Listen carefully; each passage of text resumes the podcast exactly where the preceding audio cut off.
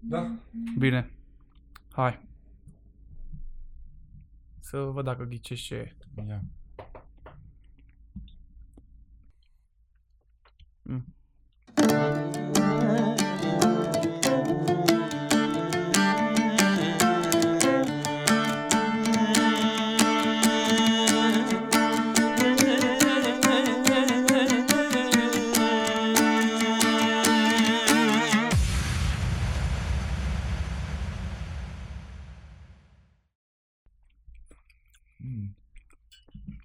Dulceața de gutui cu o brânză maturată extraordinară, dar nu știu ce brânză e. E din aia cu cărbune sau cu fructe. De ce are culoarea asta? E maturată în lavandă. Mm. Senzație. My Splendid, brother. foarte bun, mi-a plăcut foarte mult uh, brânza asta cu lavandă, nu am mai mâncat niciodată în viața mea și mi se pare foarte potrivită cu această dulceață de gutui pe care ai făcut-o și despre care îți spuneam uh, și în particular, înainte de... Uh, stai așa că am dat noroc și trebuie să beau. Îți spuneam că este dulceața care pe mine m-a făcut să înțeleg uh, o chestie pe care nu înțelegeam când eram mic, când citeam că aristocrații pe vremuri mâncau dulceață ca desert. Mie mi se părea o chestie tulburătoare, groaznică, cum dracului să mănânci chestia aia, adică poți să mănânci o linguriță sau două, dar după aia nu ți se face rău. Ei, dacă dulceața e făcută în felul în care ai făcut-o tu, dulceața asta de gutui uh, minunată pe care ai făcut-o, chiar poate fi mâncată ca un desert, ca atare, ea Mhm. este un desert, e ca un, ca un fel de mâncare mai mult decât ca o dulceață care vine lângă ceva. Combinația asta cu brânza demențială, brânză din asta n-am mai mâncat niciodată, superbă. Ideea e că, să înțeleagă lumea, dulceața este făcută din uh, gutui de bio, să zicem așa. Organice, da. organice pe care ne-a trimis tatăl tău și într-o zi le-am văzut acolo la tine pe Teșghea și am zis hai să facem o dulceață din ele. Uh, și este o dulceață făcută cu, bine știi, experimental, cu zahăr uh, nerafinat, uh, zahăr de trestie, cu cimbru și cu piper negru. Merge extraordinar. De culoarea uh, brună așa este de la zahărul nerafinat. Iar uh, eu cred că merge foarte bine, chiar dacă este o brânză parfumată, dacă vrei un pic, de la lavandă, pe lângă aciditatea de la gutui, mai ai această aromă, ai văzut, pe care o confunzi dacă vrei, nu o, ști- o știi din prima, dar dacă ți-o spun, dai direct, ai ghicit. Da, mi-am ai... dat seama direct ți-ai dat la seama. aftertaste, dar nu Mhm. n-aș fi fost în stare să-ți spun. Ce încerc să spun este că sunt două arome destul de puternice, dar care în momentul în care le mănânci cu cremozitatea de la, de la brânză se desfac, dacă vrei, și poți să-ți dai seama de, de ambele arome, știi? Se împrietenesc se, foarte bine. se împrietenesc, Da. dar în același timp rămân particulare, știi, Da, pe, da, da. în pe cavitatea bucală și asta mi se pare foarte, foarte mișto. Bun, asta a fost de mâncare astăzi. Foarte Spunem bun. ce mai faci, că te văd din ce în ce mai rar. Uh, ce să fac? Încerc să fac lucruri uh, care nu presupun cântat, pentru că nu mai avem voie să mai cântăm de nicio culoare. De Uh, astăzi e și lockdown. Duminică, duminică la ora 12 mă pot auzi oamenii la Radio Guerilla încep o emisiune. Mhm. Emisiunea se va numi Muzică despre cine suntem. Aha. E titlul care a rămas. Și De despre ce e astăzi vorba? am auzit și promouri. Fiecare ediție o să fie dedicată fie unui curent, un microcurent muzical românesc, fie unui artist.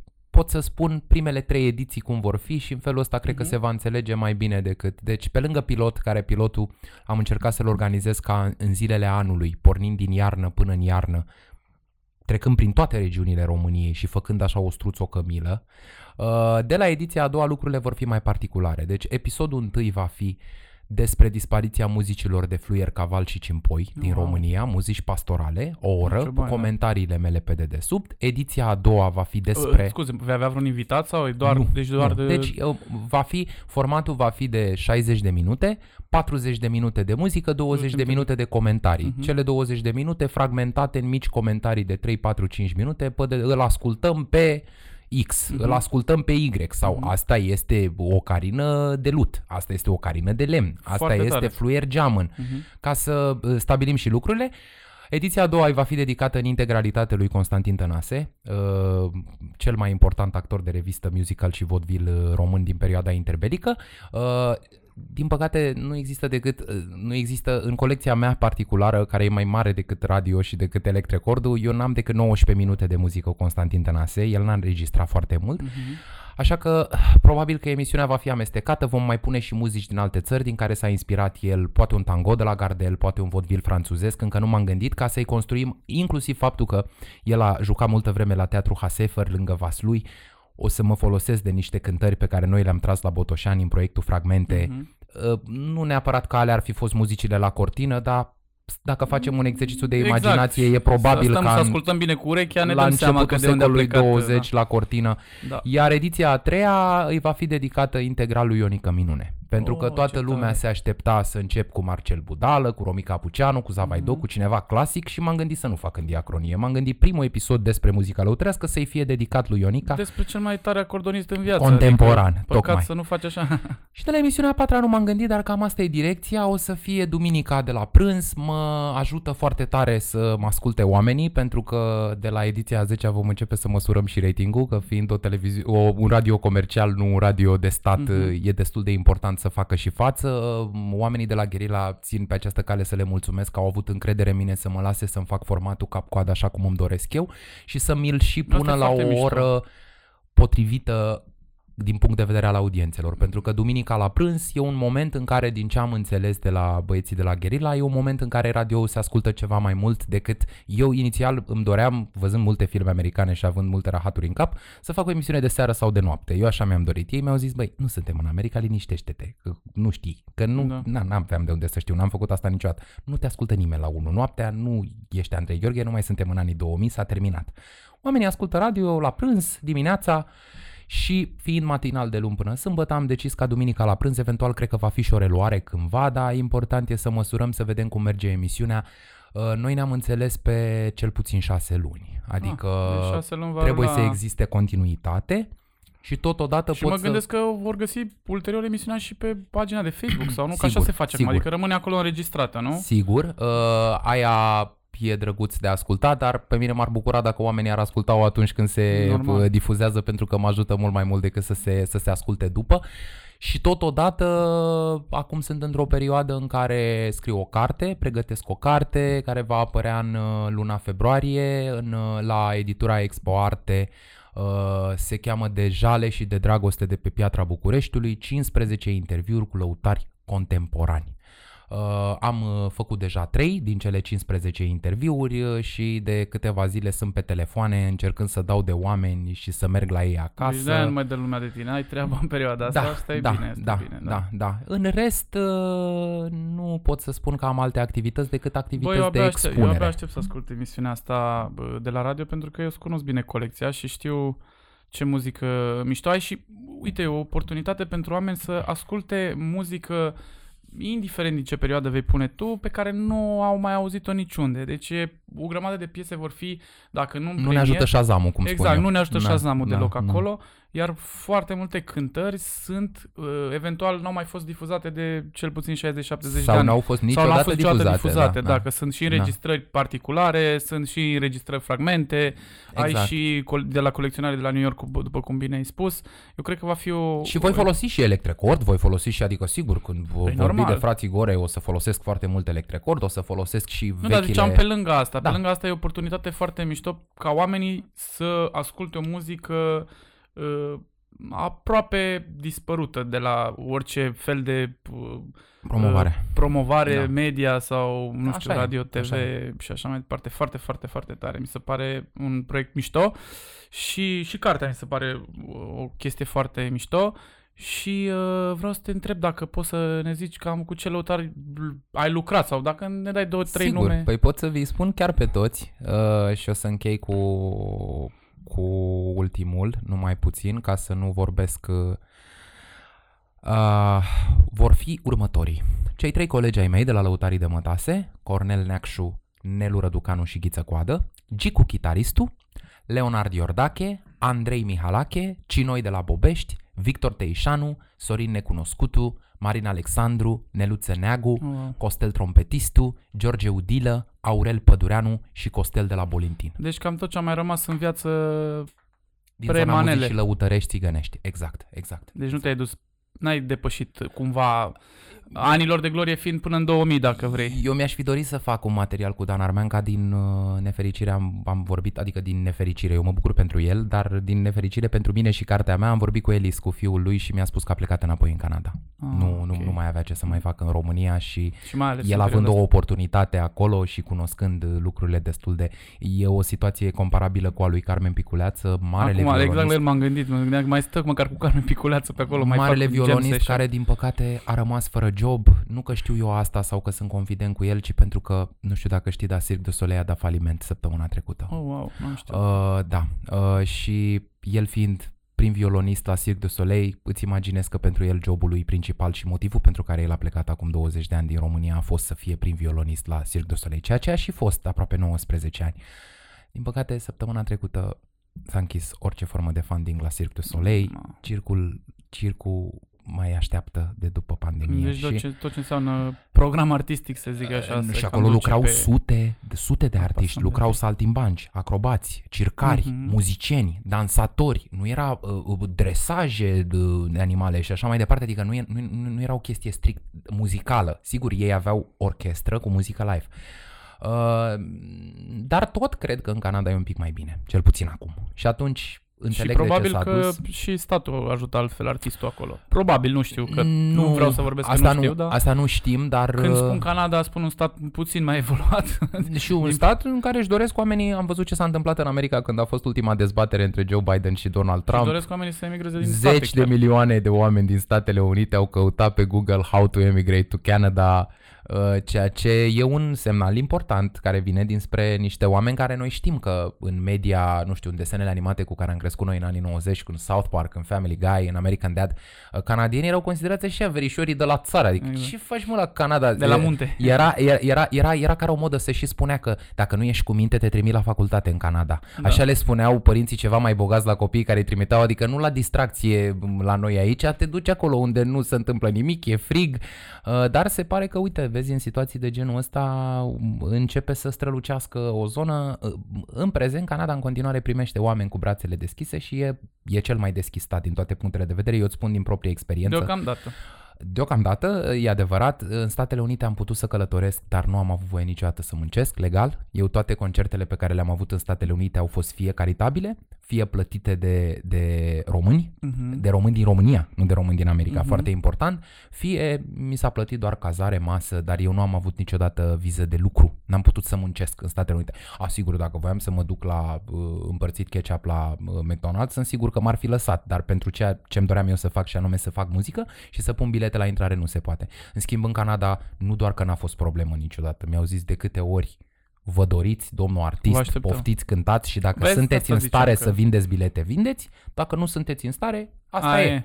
Uh, americanii nu au această atitudine și cred că vo- o vor avea din ce în ce mai puțin în vremea Mhm, următoare. mhm. Eu așa o văd. Da. Dar uh, asta spun. Deci mi-aș fi dorit în carte ca să mă întorc, să-l am și pe Dan Armeanca, dar în final mi s-a părut că nici cercul nu se face așa de rotund, pentru că până la urmă m-am gândit că argumentul fundamental al acestei cărți poate fi următorul. Aceasta este ultima generație de lăutari orășeni care aproape pe tot parcursul vieților au, au depins de instrumente acustice. Și ăsta e și lucru pe care o să-l scriu la cuvântul înainte în carte. Mhm. Mm-hmm. Domne, ce au în legătură aceste 15 temperamente diferite?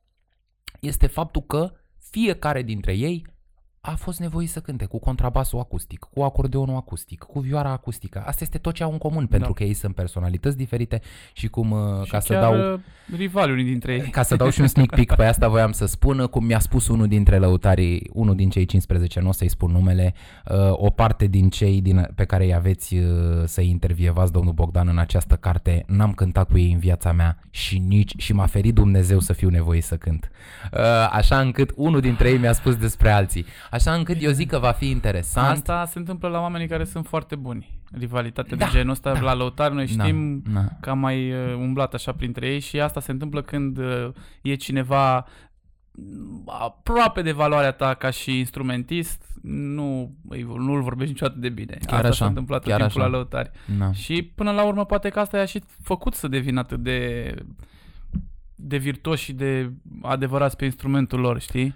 Și m- multa muncă, multa muncă care este uh, incomparabilă. Eu îți spun ca artist al prezentului că eu nu pot să înțeleg asta. Când am fost la, chiar vin acum de sub impresia, am discutat cu Ghiță Coadă uh, ieri, Uh-huh. am fost la el acasă și uh, mi-a arătat o agendă pe 1986, 1987, 1988. Era o agendă din 85 până în 89 cu cântări. Mhm. Eu n-am văzut în viața mea 3 ani de zile Mă gândesc că majoritatea luate la bursa lăutarilor, nu? da, și 3 ani de zile cu 365 de cântări pe an. Ma. Uh, 86, 87 și 88 au fost 3 ani pentru Ghiță Coadă. Eu n-am știut, îl cunosc de atâta Mm, mare și de vreme, non-stop. dar n-am știut, în care el nu a avut o zi pauză. Și mi-a spus, eu cred că ajunge.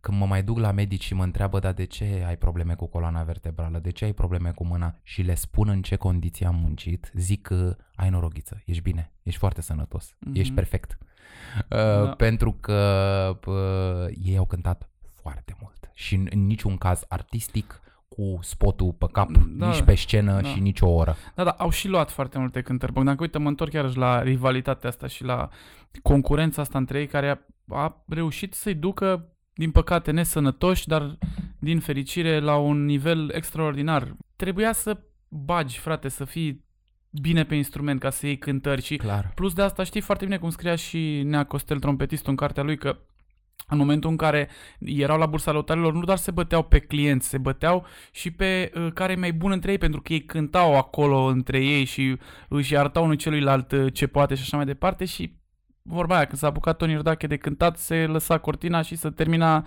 toată șmecheria în sală. Deci Sigur. și chestia asta, e muncă multă, dar uite, rivalitatea asta îi duce la, la niște performanțe pe care eu, uh, nu știu, n-au făcut, să știe lumea, n-au făcut școală, nu au, sunt oameni conservatori, nu sunt oameni care citesc note, sunt oameni care cântă după ureche și încă o dată, au ajuns la un nivel extraordinar de Da, mare. și cântă excepțional și au trecut prin niște povești de viață uh, pe care foarte puțini oameni din național comunism le au.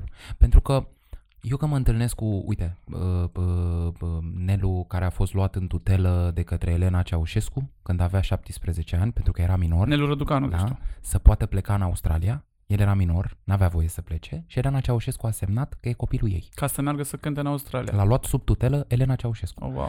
Uh, Pe urmă, uh, la fel, în povestea Cornel, la 14 ani, când a ajuns în uh, Italia și a văzut uh, Vaticanul. Și a zis, zici că am ajuns în paradis și când m-am întors uh, acasă, zici că am ajuns în uh, iad.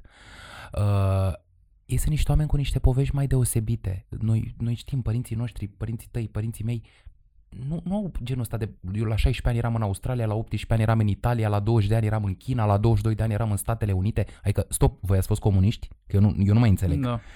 Culmea este, culmea culmilor este că mulți dintre ei au ajuns, deși anticomuniști, prin credință, pentru că ei în permanență au practicat o meserie capitalistă. Chiar și în timpul comunismului. Comunismul era pentru ei o vrăjeală, o minciună, pe care o Mhm. înțelegeau. Ei înțelegeau că statul îi ia, îi trimite să cânte, le dă și lor Da. 10%, care e mult mai mult decât ce are toată lumea din cartier, și ei trebuie să stea cu minței. Sunt protejații statului.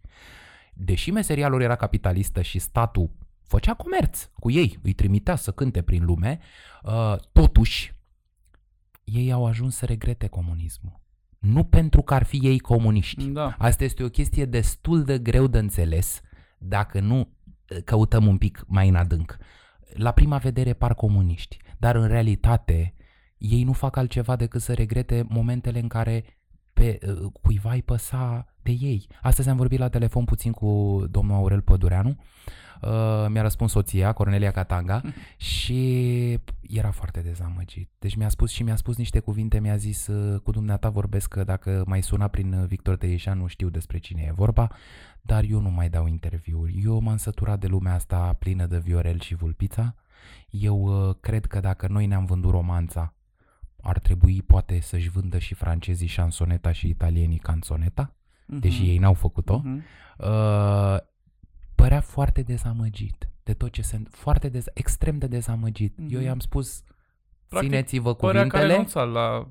100%. 100. Are, mi-a spus, Trist. eu, eu acum am 70 de ani, nu mă mai interesează nimic, o să spun tot în această carte, pentru că nu îmi mai pasă. Acum 10 ani mi-era rușine să le spun producătorilor la TV și la radio. Le mai spuneam, mai promovați și altceva, că nu suntem toți adunătură. Dumneavoastră știți ce înseamnă lăutar? Bunicul meu avea marcă de șampanie Adică în să Rusia. înțeleagă lumea că noi nu avem nicio problemă cu nimeni să dea fiecare ceva, dar eu cred că merită genul ăsta de muzică sau de artă puțin, măcar 10 minute într-o programă TV undeva, într-un colț. Uite, acum faci tu emisiunea asta și să înțeleagă lumea că la asta te referi, nu te referi că ai ceva cu cineva. Nu, nu se Sau poate cu- reproșa televiziunilor și radiourilor că nu promovează lucruri care nu fac rating. Exact. Că Reproșul oamenii este... cer asta. Reproșul nu, nici măcar nu e un reproș, e o evidență, e o Mhm. realitate. Uh, însă mulți dintre ei, mulți dintre lăutarii uh, despre, cu, cu care o să vorbesc în această carte, uh, consideră că pentru că în anumite momente ale vieților poate au fost excesivi cu producătorii TV și cu regizorii TV și pentru că le-au spus, băi, nu mai promovați doar căcaturi, promovați și lucruri mișto, ei cumva au impresia că de-aia au fost ostracizați. Eu nu știu dacă e adevărat sau nu, dar eu vreau ca ei să spună lucrurile astea pentru că interviurile vor fi fix cu cuvintele lor. Mă voi strădui inclusiv să reproduc fonetic cum vorbesc și ce spun. Pentru că unii dintre ei, tu ai mai auzit pe unii dintre ei, au un discurs mult mai bine pus la punct decât oameni cu facultate. Absolut. Noi am absolut. întâlnit oameni cu școală foarte multă Mm. care n-au atât de mult acces la verb. Păi au stat printre oameni. Au Printre cântat toate printre categoriile, toate categoriile de oameni. de oameni. Da, exact, da, așa, așa e. este. Și ca să mă întorc și la o veste mai puțin uh, plăcută, am aflat că în urmă cu patru zile a decedat uh, Milan de la Bobești, Mm. uh, unul dintre lăutarii pe Pentru care... asta avem și energia asta mai low așa, Da. dar uh, era, chiar era prietenul nostru. Da, și mai mult decât atât, uh, cu el uh, se duce o lume. Uh, Eu m-am gândit că singura soluție este să îi dedic volumul. Prima Frumos. pagină o să-i fie dedicată, o să îl compar uh, cu Camaron de la Isla, pentru că asta cred că este pentru noi, și o să spun că soarta n-a mai avut răbdare că el să-și găsească locul între paginile cărții, pentru că altfel m-am gândit să ciupez lucruri pe care le-am mai vorbit eu dinainte cu el, dar nu e același lucru. Și atunci am zis, o să încep cu o dedicație pentru el, Sigur că o parte din lăutari n-au fost de acord cu lucrul ăsta, să îi dedic volumul, dar uh, înțeleg, înțeleg și eu cred că în timp, adică știi ce se întâmplă? Cred că peste 20 de ani o să se aștearnă liniștea, tăcerea și praful peste acest subiect și vor rămâne doar personalitățile lor. Nu va mai Mhm. rămâne nimic, nu vor mai rămâne micile rivalități, nu vor mai Orgoliile rămâne și micile așa. orgolii, va rămâne doar atât. Uh, și Milan, de ce spun că moare o lume cu el? Era și singurul care a fost imprimat de Harry Browner. Dintre toți lăutarii din această Chiar țin carte. minte când a fost de care a venit la pe la noi, domnule, unul, Harry Brainer, ne-a, că, Da. ne-a, a venit să mă asculte cum cânt și... Tony, Tony, Tony i-a făcut legătura Da, lui da. uh, Browner pentru că Tony era uh, unul din importanții informatori al lui Harry Browner pe zona de muzică lăutărească și i-a spus uh, domnul Browner îți aduc un băiat tânăr de cântă Da. excepțional. Bă, mie mi se pare foarte trist uh, vestea asta pentru că m, după cum ziceam și mai adineauri, el, pentru noi a fost chiar un prieten și ne suna de fiecare dată la, de ziua noastră, la sărbători, la să ne întrebe ce mai facem, uh, cum mai suntem, nu neapărat să ne ceară ceva sau să, nu știu, să obțină ceva. Era genul ăla de om care chiar e- e- iubeau oamenii care îi treceau pragul și noi am trecut pragul de câteva ori. Așa era ca o tradiție, o dată pe an, vara, să ne întâlnim la Milan de la Bobești în curte și să, să ne cânte și noi să-l ascultăm și să-i facem de mâncare. Iar, uh, nu știu, momentul ăla de atunci uh, a fost iarăși un moment magic, știi? Cu el și cu noi de la Bubești. Pentru Da. că erau doi oameni care au cântat o viață întreagă împreună, dar în același timp, înainte să cânte, de fiecare dată să certau. Eu n-am văzut așa ceva. Adică Este rivalitatea de Montague și Capuleți, asta spun, ca în Romeo și Julieta, cele două familii care, deși sunt vecine, se războiesc în permanență. Noi am văzut-o și la țară, am văzut-o și la oraș, doar că la oraș e mai abitir. Că au fost niște lupte pe niște restaurante și pe niște localuri în anii 60, 70, 80, de nici nu vreau să-mi imaginez.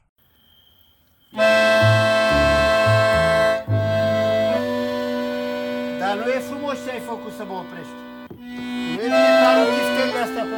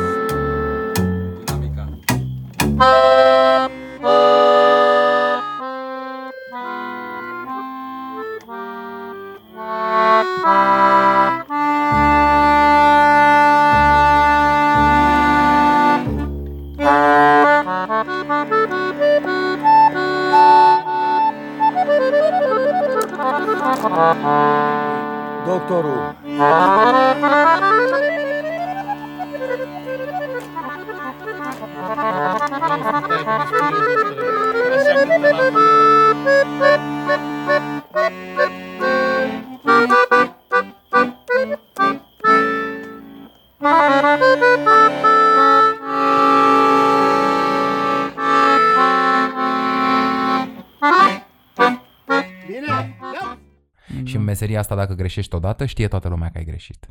De asta se și spune că e foarte greu să fii borfaș și lăutar în același timp. Da. Pentru că n-ai cum, că mai devreme sau mai târziu se află. Poți să păcălești odată, de două ori, de trei ori, dar la un moment dat nu te mai cheamă preotul sau primarul să-i cânți la nunta fiicei lui dacă tu te ocupi de tot felul de trăznăi. Ca Mhm. lăutar nu mai prezinți siguranță. Tu trebuie să știi să încasezi avansul, să-ți ții cuvântul, să fii serios, să vii la treabă.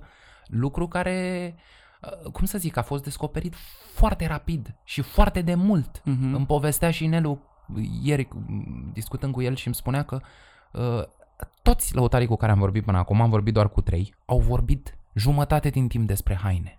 Despre cât de dezamăgiți sunt de tricourile cu Hugo Boss cu care apar tinerii la cântat astăzi și despre cât de important le spuneau părinții și bunicilor să poarte cămașa albă și vestonul.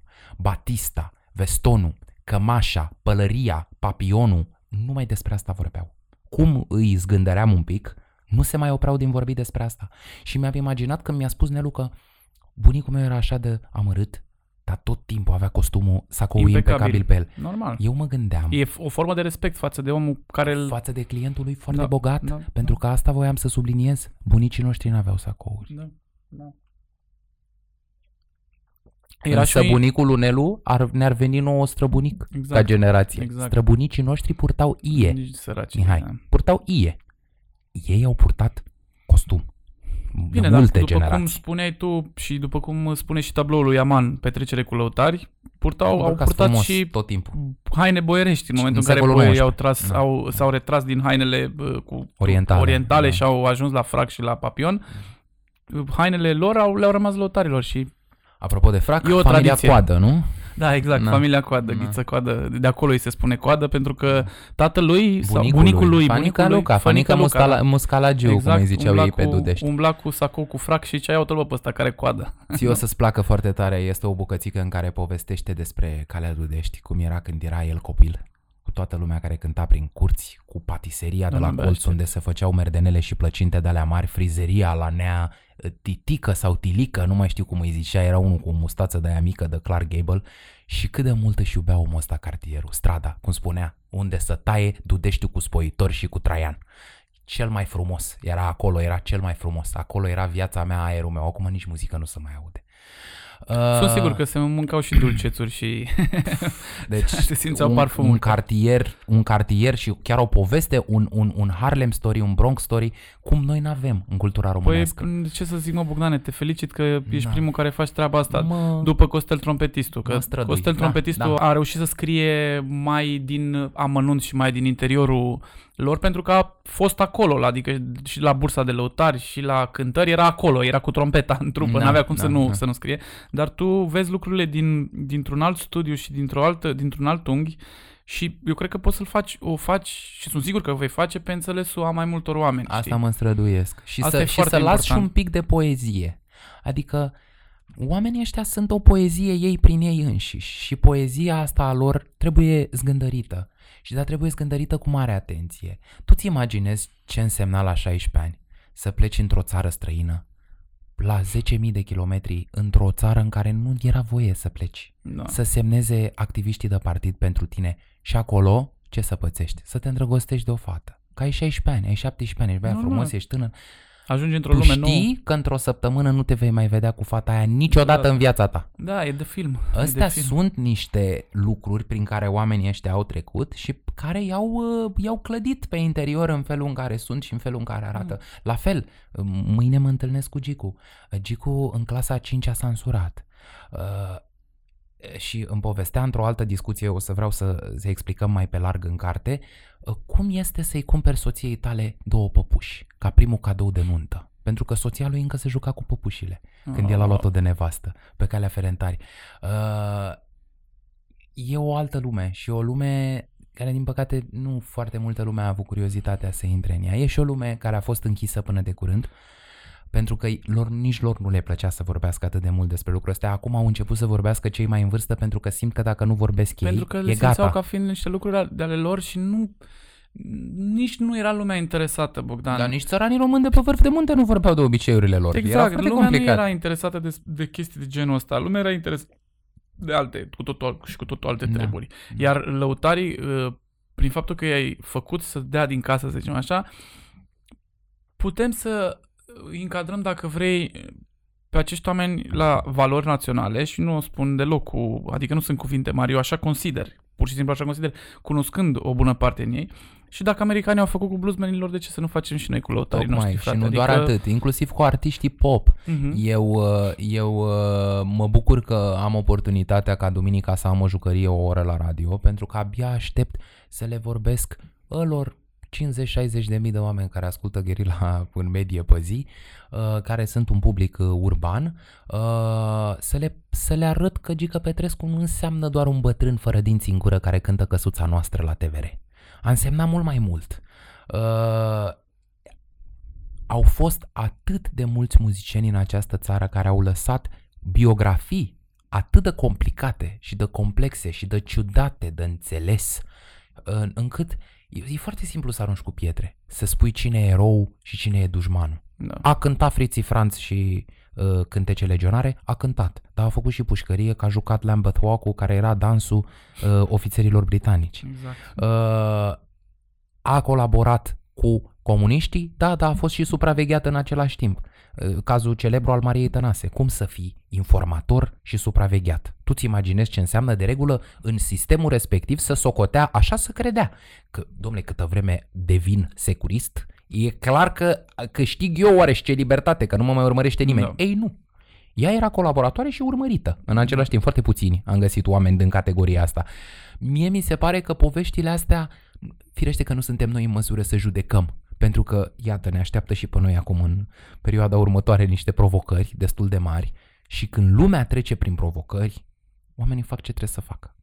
Da. Așa se întâmplă. Și sigur că e foarte facil 70 de ani mai târziu să spui, a, păi eu dacă eram în locul lor aș fi făcut, ai fi făcut pe pista mătii. exact. Știi? N-ai fi făcut nimic. Exact. Hai să luăm lucrurile așa cum sunt Da. și să încercăm să vedem ce e bine și ce e mai puțin bine, dar să explicăm și din perspectivă istorică, că altminte Mhm. ajungem la proletcultism și alte trăznăi uh, din ce în ce mai la modă văd în ziua de azi, aceste tabula rasa, de ștergem tot ce o luăm de la capăt ca să fie uh, bine pentru toată lumea. Da. Bă, uite, vreau să spun câteva întrebări pentru că acum profit de faptul că tot ai zis că vei face cartea asta, pentru mine este foarte tare și eu zic să dedicăm întregul uh, program uh, BIRT uh, în- spre acest subiect și mai mult decât atât înspre Milan de la Bobeș pentru că am niște curiozități pe care aș vrea să mi le uh, clarifici uh, dacă se poate și anume de fiecare dată când am fost la el a cântat doar muzică de ascultare. Da. Vreau să știu și eu de ce, frate. Pentru că e, el, el a fost un lăutar pentru lăutari. Ei au fost foarte conectați de lumea asta, de muzica asta, a muzica lăutărească. Ei foarte bine i-au spus muzica lăutărească. Muzica lăutărească, cum îmi spuneau și Ghiță și Cornel și Nelu, e muzica țiganilor lăutari. Nu e muzica țiganilor, nu e muzica românilor, nu e muzica evreilor, e muzica țiganilor lăutari. Lăutarii au o muzica lor, da, e zice lăutărească, ea e foarte frumos și corect denumită. Noi în ziua de azi spunem la tot felul de trăznăi muzică lăutărească. Muzica lăutărească este muzica care le place profesioniștilor din această breaslă. Uh-huh. Și ai, asta este o muzică uh, deosebit de complicat de interpretat și pe care lăutarii o socotesc piatra de încercare a oricărui lăutar. Lăutarul nu e lăutar până nu poate interpreta și măcar un cântec sau două de muzică lăutărească. Pentru că folclor Normal. cântă toți. Uh-huh. Că li- asta li se cere. Era socotită piatra de încercare pe de o parte și pe de altă parte era considerată și este în continuare considerată o muzică de către unii lăutari prea sofisticată pentru a fi pe înțelesul tuturor. Din, din, din start când le spui și cu lăutăria asta ce e? E, aia e treabă grea. Uh, au această atitudine uh, pentru că o simt ca fiind a lor, o resimt ca fiind Așa, a eu, lor. eu mai particular mă refer, îți reamintesc, în momentul în care Cinoi de la Bobești a început să cânte la el pe terasă acolo, la Milan pe terasă, a început să cânte mai ritmat, No. Și s-a apucat Milan să enerva așa, alo, nu Dan Sârba, ce faci? Băiatul ăsta a cerut altceva, a cerut ai la mama să-ți ghicească. Tu ai auzit ce s-a cerut băiatul ăsta, știi? Și tot timpul încerca să, cum simțea un pic de ritm, un pic de horă, de sârbă, să aducă iarăși într-o, uh, într-o notă, dacă vrei, nu mai tristă, dar mai mai particulară și mai originală pentru Melancolică, pentru nostalgică, sărăcie, putem să-i pentru spunem. Este, pentru că e o muzică de, de muzică tavernă. Stai așa, stai așa, stai așa, Milan. Te-a cerut Milan, omul la trebuie să spun pai. marmeladă, dă-i marmeladă omului, nu la o sârba! De ce nu mi-ai spus că ai auzit că stătea cu ciocanul? Ei nu mă gamăgi, stăpâne.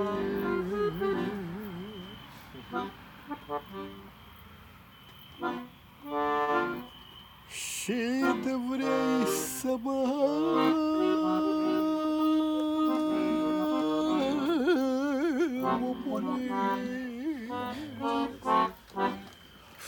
Omoară-mă! Doar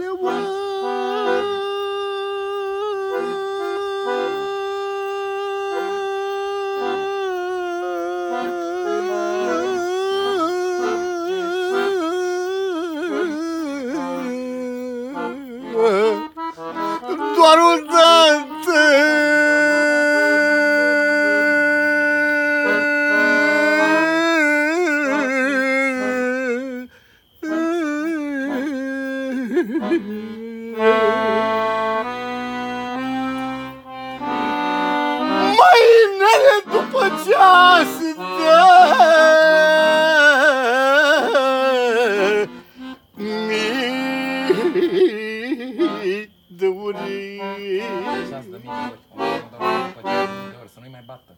Ți-am fost slugă credincioasă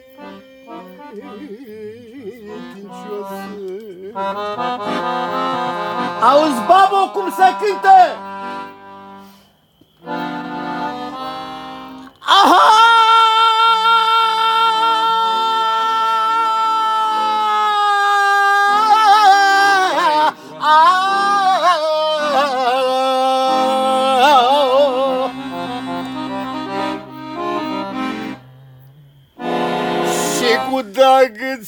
Mai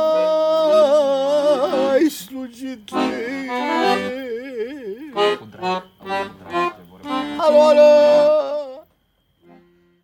E o muzică de tavernă, e o muzică de interior, e o muzică de cârciumă mică, cu patru mese, cu mult fum în aer, cu oameni foarte beți, din diferite categorii sociale, în general underdogi, fie că vorbim de intelectual la ananghie care au rămas fără bani, fotografi, modiști, poeți Mhm. p- p- și așa mai departe, până la oameni care au fost inclusiv pe la pușcărie. E, a, a devenit muzica marginalilor de orice fel, de Muntenia și Oltenia, de la oraș. Fiind o muzică de interior, nu existau decât două forme mari și late pe care ei le cântă și acum. Această cântec de ascultare, care era o horă rare care între timp a devenit ceea ce lăutarii în propriu numesc 6-a, 8-a, uh, și turceasca sau maneaua. Care de maneaua? ce? Pentru că se poate juca stând. Maneaua, stai în picioare și nu te miști. Nu mai dai din partea de sus a corpului, te din miști, buric, exact. din umeri, din mâini, dar nu joci. Mhm. Jocul ăla de cerc ritualic al nostru, care, bun, nu numai al nostru, în toți Balcanii, alea implică un maidan, un câmp, un sat, o, o bucurie, o veselie care în mediul urban nu mai exista. Pentru că la noi mediul urban, egal stalinism și ceaușism. Și nu are legătură, bineînțeles, și cu m, poate cu copilăriile lor, cu modul de a Asta trăi. fără cu- îndoială. Asta fără îndoială că majoritatea au venit din, uh, din, uh, din, uh, o sărăcie cronică, atâta bă, părinților, Mai ales că a Milan, tu îmi bunicilor. spuneai că a, a da, a, trăit cop- sub podul grand da, și da, a, a fost copilării pe orfanș și- străzi. uh, Chiar a scris o, o, o piesă, nu? A scris Da, o, da. un cântec care se numește... Uh, Stai să-mi amintesc. Doi copii se țineau Da. de mână sau ceva de genul. Că mă mai bolnav. Colea în vale Col- la fântână, doi copii plângea de mână. Mhm, da, da, mhm. da, un cântec îngrozitor, înfiorător. Scris de el. Da. Uh, deci asta, asta, asta cred că ar fi explicația, că apetența asta a lor pentru muzica asta deosebit de tristă, uh, jelanie și sigur că uh, din nou ne întoarcem la, la fragmente și ne întoarcem la uh, uriașa influență pe care muzicile Osmanlui le-au dus asupra. Acel cântat tânguit, jelit, Mhm. vine din Mhm. muzicile Clar, turc. clar, clar. Acolo și muzica veselă, tot jelit să Mhm. cânte, nu știu cum să spun. Uh, dar... Uh, Dar parcă s-a oprit așa oarecum mai, nu știu, mai pentru mai mult timp în suburbiile din București și în, în mahalale din București. Nu știu, față de, adică te duci la Urziceni, nu mai e muzica asta. Sigur, sau, sigur, sigur, Știi? sigur. E o muzică legată de oraș. Bine, tu spune că poate ar fi fost la Craiova în- la început. Sau... Eu, da, este teoria mea, asta nu e o teorie m, înregistrată de niciun om de muzicolog. Eu cred că muzica lăutărească a apărut la Craiova înainte să apară la București. Explicații sunt numeroase, erau foarte mulți lăutari, erau foarte mulți romi lăutari talentați în perioada interbelică. Bursa de cereale era foarte importantă la Craiova și erau suficient de mulți boieri care să susțină da, e sute logic. și mii de lăutari. Că, bun, la țară știi cum e. E un sat, în capul satului e familia de lăutari. Ea cântă și la popă și la primar și la amărâți. Mhm. La amărâți cântă mai puțin, la ea bogați cântă mai mult, dar era o familie. Dintr-o dată, la Craiova și mai târziu în București, mult mai abitir, aveai pe o singură scară de bloc 15-20 de violoniști. Acum, acum dragului să se compare toți ăștia între ei. Că dacă cântă Radu Mami Radule, toți îl cântă la fel de frumos. Nu poți seta prețuri. Că vorbeai tu de bursa lăutarilor. Păi bursa asta înseamnă o setare de preț. Ce are deosebit vioristul X de vioristul Y?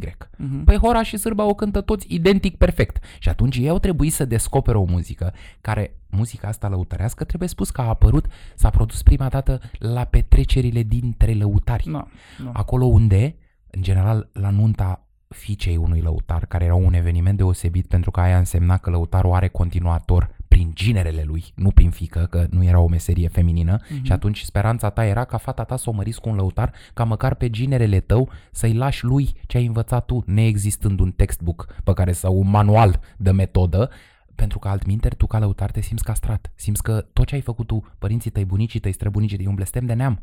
Te, uh, te-ai retezat ca rădăcină și nu mai existi. Din următoarea generație ne transformăm cu toții în altceva, cum spunea domnul, uh, foarte frumos spunea domnul Pădureanu. Uh, așa încât muzica asta a, așa a apărut în anii 40-50. După care în anii 50-60 ei au început să o cânte în versiuni ușor simplificate, e adevărat, romilor de rând și românilor de rând pe, mai rafinați pe care îi considerau ei capabili să o înțeleagă și în final a devenit prin anii 60, 70, 80, odată cu îndrăgostirea de această muzică de către, uh, îndrăgirea acestei muzici de către scriitori, actori etnici români, nu romi de data asta, a devenit muzica unor marginali, Mhm. muzica marginalilor. Și această muzică marginală e o muzică deosebită, care, după părerea mea, și are epoca clasică până la începutul anilor 80. De pe la începutul anilor 80 începe să se transforme ușor, ușor în da, altceva. foarte, foarte bine zis aici. Da, uite, atunci spune și mie, Milan de la Bobești, de ce a uh, rămas la muzica de mormântare, muzica care, uh, care la un moment dat s-a oprit, cum ai spus și tu, undeva la începutul anilor 90, adică nu La mai începutul chemai pe anilor 80, 80 nu mai nu? chemai pe Milan de la Bobești să cânte Hai la mama să zghicească sau Nu, uh, nu, nu. foi de praz în varianta de ascultare sau, Nu. nu știu, eventual chemai la mormântare dacă erai rom. Nu. Nu chemai tu ca român pe Milan de la El Bobești. tot timpul... Dar restul s-au, oarecum s-au pliat pe cele cerut uh, publicul și el a rămas mai conservator, a rămas acolo la el în ogradă și își cântă muzica și a cântat muzica până înainte să închidă ochii. Pentru că lui i-a plăcut mai mult muzica asta. A fost o decizie operată, aleasă și care, în opinia mea, pentru că am vorbit de Harry Browner adineauri, cred că au existat și suficient de mulți intelectuali de jur împrejurul lui care să îi potențeze lucrul ăsta întreaga viață. E foarte important pentru un tânăr de 20 și ceva de ani să se întâlnească cu o somitate, cum era uh, Harry Browner, care să-i spună Milane, ești minunat, tu numai muzica asta trebuie să o cânti, că asta te reprezintă pe tine. Acolo intelectualul avea un interes. Își dorea ca el să rămână cu o marcă, cu o patină a lui și să artistică, conserve ceva, originală. până la urmă. Uh, dar uh, te influențează. Îți rămâne în cap. Te Da. gândești la chestia asta. Da. Tu știi că ne povestea când s-a dus să cânte la Clejani. Da. Când îl, Și-a îl rupt chemau băieții Papucii de la până, a mers Clejani pe să jos cânte. până la Clejan ca să înțeleagă De la lumea. Bobești la Clejan sunt niște zeci de Și-a kilometri. rupt uh, pantofii până Da, a acolo ajuns și în desculț. momentul când a ajuns acolo a început să cânte și și-a făcut și rost de pereche de pantofi, că a cântat atât de frumos Au început încât să oamenii... plângă, au început să se descalțe. Da, și să-i dea pantofii ca el să aibă cu ce să se întoarcă înapoi la București. Da, uh, deci e o muzică de care el s-a atașat, e o muzică în care el a trăit și e o muzică pe care eu o socotesc că am plinit-o toată viața lui. Dacă Mhm. ar fi să spun ceva despre, despre Milan de la Bobești, cred că asta aș spune. Și una din ultimele voci, într-adevăr, de muzică lăutărească urbană sau muzică lăutărească țigănească sau muzică lăutărească de mahala, pentru că de la Milan încoace, melodica și mai ales ornamentica acestei muzici a devenit mai, mai aproape de Orientul Mijlociu. Odată cu Dan Armeanca, Mhm. nu? Muzica asta, dintr-o filieră europeană ușor balcanică, a căpătat o filieră de-a dreptul asiatică. Da. Dacă la Milan ai doar niște ornamente sau niște mici, uh, nu știu cum să zic, metafore, așa, ni- mici, mici bucățele unde auzi Asia, dar după aia ne întoarcem totuși la Europa, acum e o muzică asiatică de la un cap la coadă. Mhm, mhm. Și de asta mi se pare că el reprezintă un stil de interpretare care nu vine nici dinspre muzica țărănească, nici dinspre muzica de manele. Și tot din, această, din această cauză sau datorită acestui aspect din această cauză, crezi că este foarte iubit și de Florin Salam? Sigur că da, sigur și nu, și nu numai toți. uh, Totuși, e- Florin Salam e, putea să fie fiu aproape nepot. Eu, eu, eu pot să spun un lucru, că din cei 15 lăutari pe care i-am sunat, 8 dintre ei, cred că a treia întrebare a fost, ai auzit că a murit Milan? Chiar și oameni care îl vorbeau de rău. Înainte. Da. A, da, fost, uite că din păcate nu a vorbește fost- nimeni a despre fost asta în un afară de fenomen. cercurile. a fost un fenomen ei pentru ei. Pe de altă parte, ce vrei să spun? Că ajung în casă la niște oameni, mie îmi pare rău, dar îmi pare și bine că fac artea în momentul ăsta, pentru că ajung în casă la niște oameni care sunt plini de frustrări, sunt plini de draci, sunt supărați, E dificil să păstrezi muzica, e dificil să nu te influențeze noul, să nu te duci și tu cu valul, că te mai cheamă unul altul, hai să mai facem un bal. Adică e destul de dificil. Unii au mai făcut-o și pe asta, dar cu ochii închiși. Cum mai facem și noi diferite lucruri sigur. pentru că trebuie să trăim. Dar sunt unii care chiar nu au vrut să depășească ca și Milan de la Bobești și eu cred că de acolo, eu cred că de acolo vin multe frustrări. Eu cred că de acolo vin pentru că ei au încercat să fie valoroși prin ceea ce fac ei și prin ce au transmis din ce au, ce au transmis prin viu grai din familiile lor, dar asta a venit cu costul de a te pune cineva într-un colț uh, al camerei, de a intra în umbră, de a nu se mai vorbi atât de mult despre tine, de a nu Și mai fi lu- actual. Și lucrurile s-au și schimbat, pentru că gândește-te că ei s-au învățat din tată în fiu că dacă cânti bine, ai succes. Mhm. Dacă studiezi 12 ore pe zi, 14 ore pe zi, 16 ore pe zi, ești Dumnezeu la instrument. Da. Oamenii te vor aplauda, te vor aprecia, îți vor vorbi frumos, vei ajunge să cânti la alte cercuri sociale și vei câștiga bani. Da. Păi acum știi ce le spun copiilor? Îmi spunea Cornel, de băiatul lui. Pe la ce să pun mâna pe vioară? Și spunea, tată, studiază. Că pandemia asta într-un an, 2, 3, 5, 10, whatever, se termină. termină. se termină. Tu în momentul ăla, când ești pe scenă, tu e- o vei fi un violonist mult mai bun. Ai un an jumate de studiu sau un an. Eu mă ocup, te ajut să te întrețin cât pot, că ești mic. Păi, e, ce sens are dacă în următorii doi ani nici nu mai pot cânta pe nicăieri? Adică e și un moment care vine peste toate problemele astea de care vorbești tu, care sunt pre-pandemie și care Mhm. sunt cât se poate de corecte, vine și treaba asta. Ăștia tineri au început să, să se uite în ochii celor bătrâni și să le zică, păstrând proporțiile, voi ați fost niște fraieri. Voi ați fost niște fraieri, voi ați înțeles prost lecția. Lecția nu e să fii bun, lecția e să fii șmecher. Uite ce vedem noi. Da. Tu nu știi, tată. Eu înțeleg mai bine lumea în care trăim decât tine.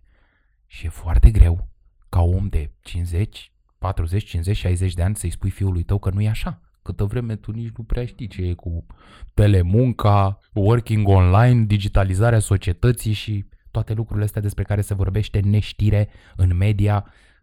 Nu-ți spun că toți lăutarii doar despre asta vorbesc zilele astea, că n-au despre ce să vorbească Da. altceva. Eu oricât de tare mi-aș dori eu să-i transpun înapoi cu mintea în copilărie, în tinerețe, în adolescență. În trei fraze s-au întors la căcatul uh, de jur împrejurul contemporaneității și e, e firesc, adică o să, o să fie și despre asta, că nu, eu nu pot să fac abstracție de momentele prin care trec oamenii ăștia. Da, da, și asta e, și asta e adevărat. Uite că mă gândeam acum la Sorin Necunoscutul, că el chiar a făcut-o în pandemie neavând uh, treabă la propriu. Abia aștept să mă duc la el la Bragadiru. Da, și mie mi-e dor de el. Da. Ultima oară l-am văzut la ziua mea când uh, a venit să ne cânte. Dar uh, ce m-am zic, el chiar a făcut o piesă, a făcut o cântare despre pandemie și despre noua ordine mondială. Da, știu, funcționează, e foarte multă teoria a conspirației în, uh, în cercurile lăutărești, e firesc să fie așa. O să selectez unele lucruri, o să le pun, altele nu o să le pun, pentru că sunt și destul de multe lucruri uh, care, până la urmă, Bine, îi a- explică. Asta, dar și pentru faptul că uh, uh, Sorine Cunoscutu este unul dintre cei mai buni freestyleri. Este un om care face vorbe la minut. Vorbe la minut. Și da. dacă ăsta e actualitatea, s-a apucat să facă niște versuri și să scrie o, o piesă. Pentru Da. oamenii care chiar cred în asta și, ce să vezi, nu sunt puțini. Da, da, Știi? da, da, nu, și el oricum, el e interesant și pentru faptul că fratele lui e acest uh, mare Romeo artist, Fantastic. de, Romeo Fantastic, acest mare artist de dancehall, de reggaeton, nici nu cum să-i spun că nici manelist, eu nu-l socotez manelist, Da, da. pe Romeo Fantastic, e un artist transgresiv din toate punctele de vedere. Mie mi-amintește de rapperii de la începuturi și de uh, MC de Raga Muffin din Jamaica mai mult decât de lăutari sau de maneliști. Mi se pare că el e dintr-o altă lume, dintr-o altă poveste, e un lumpen dintr-un cartier industrial, din Crângaș, care a vrut să ia fața noului. Și un tip altminter extrem de inteligent. Uneori am impresia că e mai inteligent, e cu mult mai inteligent decât toți trămbăleții care râd de el pe internet. Așa îmi dă mie impresia, uneori. Nu tot timpul, dar uneori chiar mi se pare că e de o inteligență înfricoșătoare. Cred că uneori face pe prostul și știe că face pe prostul ca să îl placă publicul mai mult. Asta nu a inventat-o el. Au, s-a făcut asta în muzică de sute de ani, să faci un pic pe circarul sau pe clovnu, până îți faci treaba, te duci acasă și oftezi. Uh, Eu și de regulă cred că personalitățile astea artistice foarte flamboiante, oamenii ăștia care ies uh, cu uh, căciulița de jongler sau de măscărici pe cap uh, în public, sunt de fapt în realitate niște oameni foarte triști. Eu asta cred. Ei în sufletul lor. Sau, sau s-a demonstrat, adică Da, da. nu e, nu e o noutate. De-aia faci atâta circ și de-aia te agiți atât de mult. Da. Da, frate, eu abia aștept să, să scos cartea și mă bucur că autoritățile locale, să zicem așa, sunt și ele interesate de treaba Da, asta. Expo Arte este editura primăriei Capitalei, trebuie să spun și lucrul ăsta, că Expo Arte îmi sprijină atât uh, cartea, cât și uh, fotografiile pe care le va realiza Cristian Tudose. Cristian Tudose e important colaborator la El, uh, portretist excepțional care a lucrat foarte mult și a făcut performanță uriașă în fotografia de modă. Pentru el e o provocare. Uh, s-a entuziasmat atât de tare la cât de uh, fotogenici sunt oamenii pe care i-a uh, surprins doar până acum încât mi-a zis că vrea să facă, că ar prefera să facă shooting-uri din orice poziție cu oamenii ăștia care știu să pună hainele pe ei, uh, cu totul altfel decât fotomodelele cu care lucrează el zi de zi, care ei, uh, i-ai văzut cum își știu să-și înnoade cămașa, nu trebuie să vină stilistul să le spună, nu vă supărați dacă puteți să faceți așa, la... ei, ei au chestia asta, e, e instinctuală Da. și sunt niște lucruri pe care el venind din zona, nevenind din zona muzicală, venind dinspre zona de modă, uh, a observat toate aceste Naturalețea, lucruri. da. Ia uite-l cum stă cu manșetele, ia uite-l cum se așează, Mhm. ia uite-l cum face cu mâinile. Mhm. Uh, sunt niște lucruri um, și în dedesubtul chestiunii astea și îmi doresc real să fie și un obiect frumos, artistic. Asta este motivul pentru care am luat următoarea decizie în colaborare cu Expo Arte, adică am, am we E agreed foarte on this. mișto, e foarte bine. Volumul, primul volum o să fie o mie de volume, toate or să fie înseriate și semnate de mine, deci o să fie o, o ediție super limitată, Da, e bine, uh, e bine. care o să coste un pic mai mult, dar Este o carte de colecție, volumul totuși. 1 eu îl scanez și promit că în maxim o lună după ce se face lansarea după 1 martie, îl pun gratuit pe internet. Deci nu cred în interzicerea oamenilor să aibă dreptul de a se informa cu privire la lucrul ăsta. Dar trebuie să mâncăm și noi o pâine. Și atunci hotărârea a fost asta. Și este un lucru valoros. Primul exemplar e în digital, poate fi răsfoit doar că nu ai fizic, pentru cei o mie de oameni Mm. care și-or dori să aibă acest obiect de colecție în Mm. casă, trebuie să plătească pentru el. Mie mi se pare că asta e cea mai bună soluție, Da. în așa fel încât pe de o parte să fie accesibil pentru toată lumea, pentru că în ziua de azi tu știi că literatura, muzica, filmul nu se mai pot vindeca pe vremuri. Nu mai poți să pui tu drepturi pe ele și să zici, hai că a doua zi s-a hecuit și s-a dat drumul pe internet, mocangeaua. Exact. Și atunci, cred că suntem în epoca în care trebuie să oferim ediții limitate pentru oamenii cu adevărat și care interesați. să susțină ceea ce faci tu, Iar să mai restul- scoți o carte probabil Da. pe viitor, cine știe, Da, da. dar Iar să vă restul susțină munca și restul să, să se... poată să o citească gratuit și să aibă Corect. acces la ea uh, neîngrădit. Corect, Da. corect, foarte, Cred, uh, foarte tare cred și chestia asta. duminică la ora, scuză-mă, Duminică la ora 12, la ora în 12. fiecare duminică la ora 12, asta trebuie să spun și eu, este o chestie care mă ajută foarte, foarte tare. E adevărat că ratingul o să-l măsurăm cam de la 10-a ediție Aia încolo, zi, adică nu uh, așa, dar e o chestie care mă ajută pentru că m, cum spuneam, e important să te și asculte cineva. Eu Normal. sper, e, e prima dată când se încearcă un proiect de genul ăsta, oamenii de la radio sunt entuziasmați, dar sunt entuziasmați mai mult în mintea lor, ca să zic așa, nu sunt, pentru că nimeni nu știe la ce să se aștepte. E posibil să fie foarte bine sau e posibil să fie dramatic. Eu momentan sunt reținut. Ah, și mai trebuie să mai anunț un lucru, de mâine, în sfârșit, intru în studio să imprim un album solo. Deci ai, ai treaba. Și asta. La fel. Treabă pe care mi-am făcut-o singur, ca să zic așa, pentru că anul trecut pe vremea asta îmi spuneau oamenii Scrie, domnule, o carte, fă, domnule, un album. Și eu spuneam, n-am timp, că am cântări. Acum Christmas party-urile. nu mai am niciun argument. Nu mai am niciun argument, până în martie nu mai am nimic de făcut. E momentul în care se fac discuri, se scriu cărți.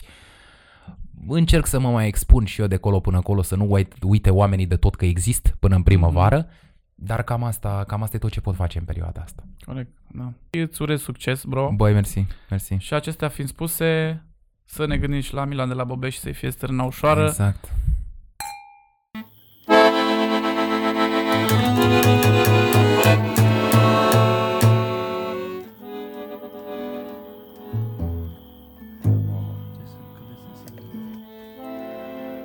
La plăcerea lui și noi pentru toți băieții care mi-a respectat uh, casa mea și a vrut să simtă bine, cei mai buni prieteni ai mei când piesa care e făcută de băiatul, Vă iubim! de me. Hai, hai și pune.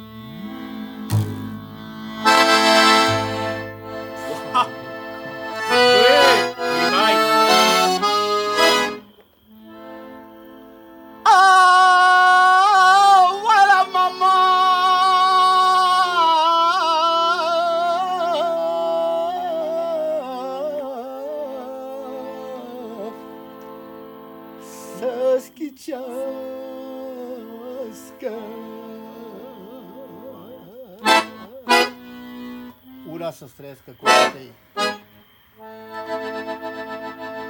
Aoala baba să schicească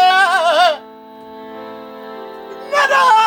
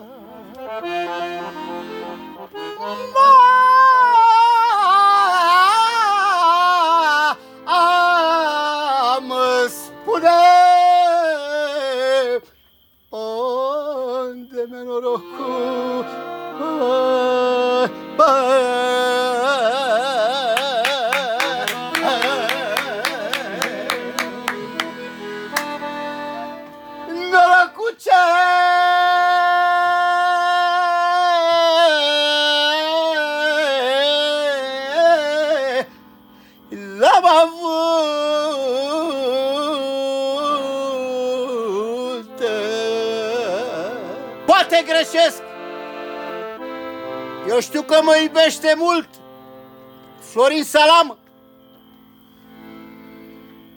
Piesa asta e dedicată pentru el și pentru toți băieții care mă iubește pe mine. Și e făcută de mine. Atât.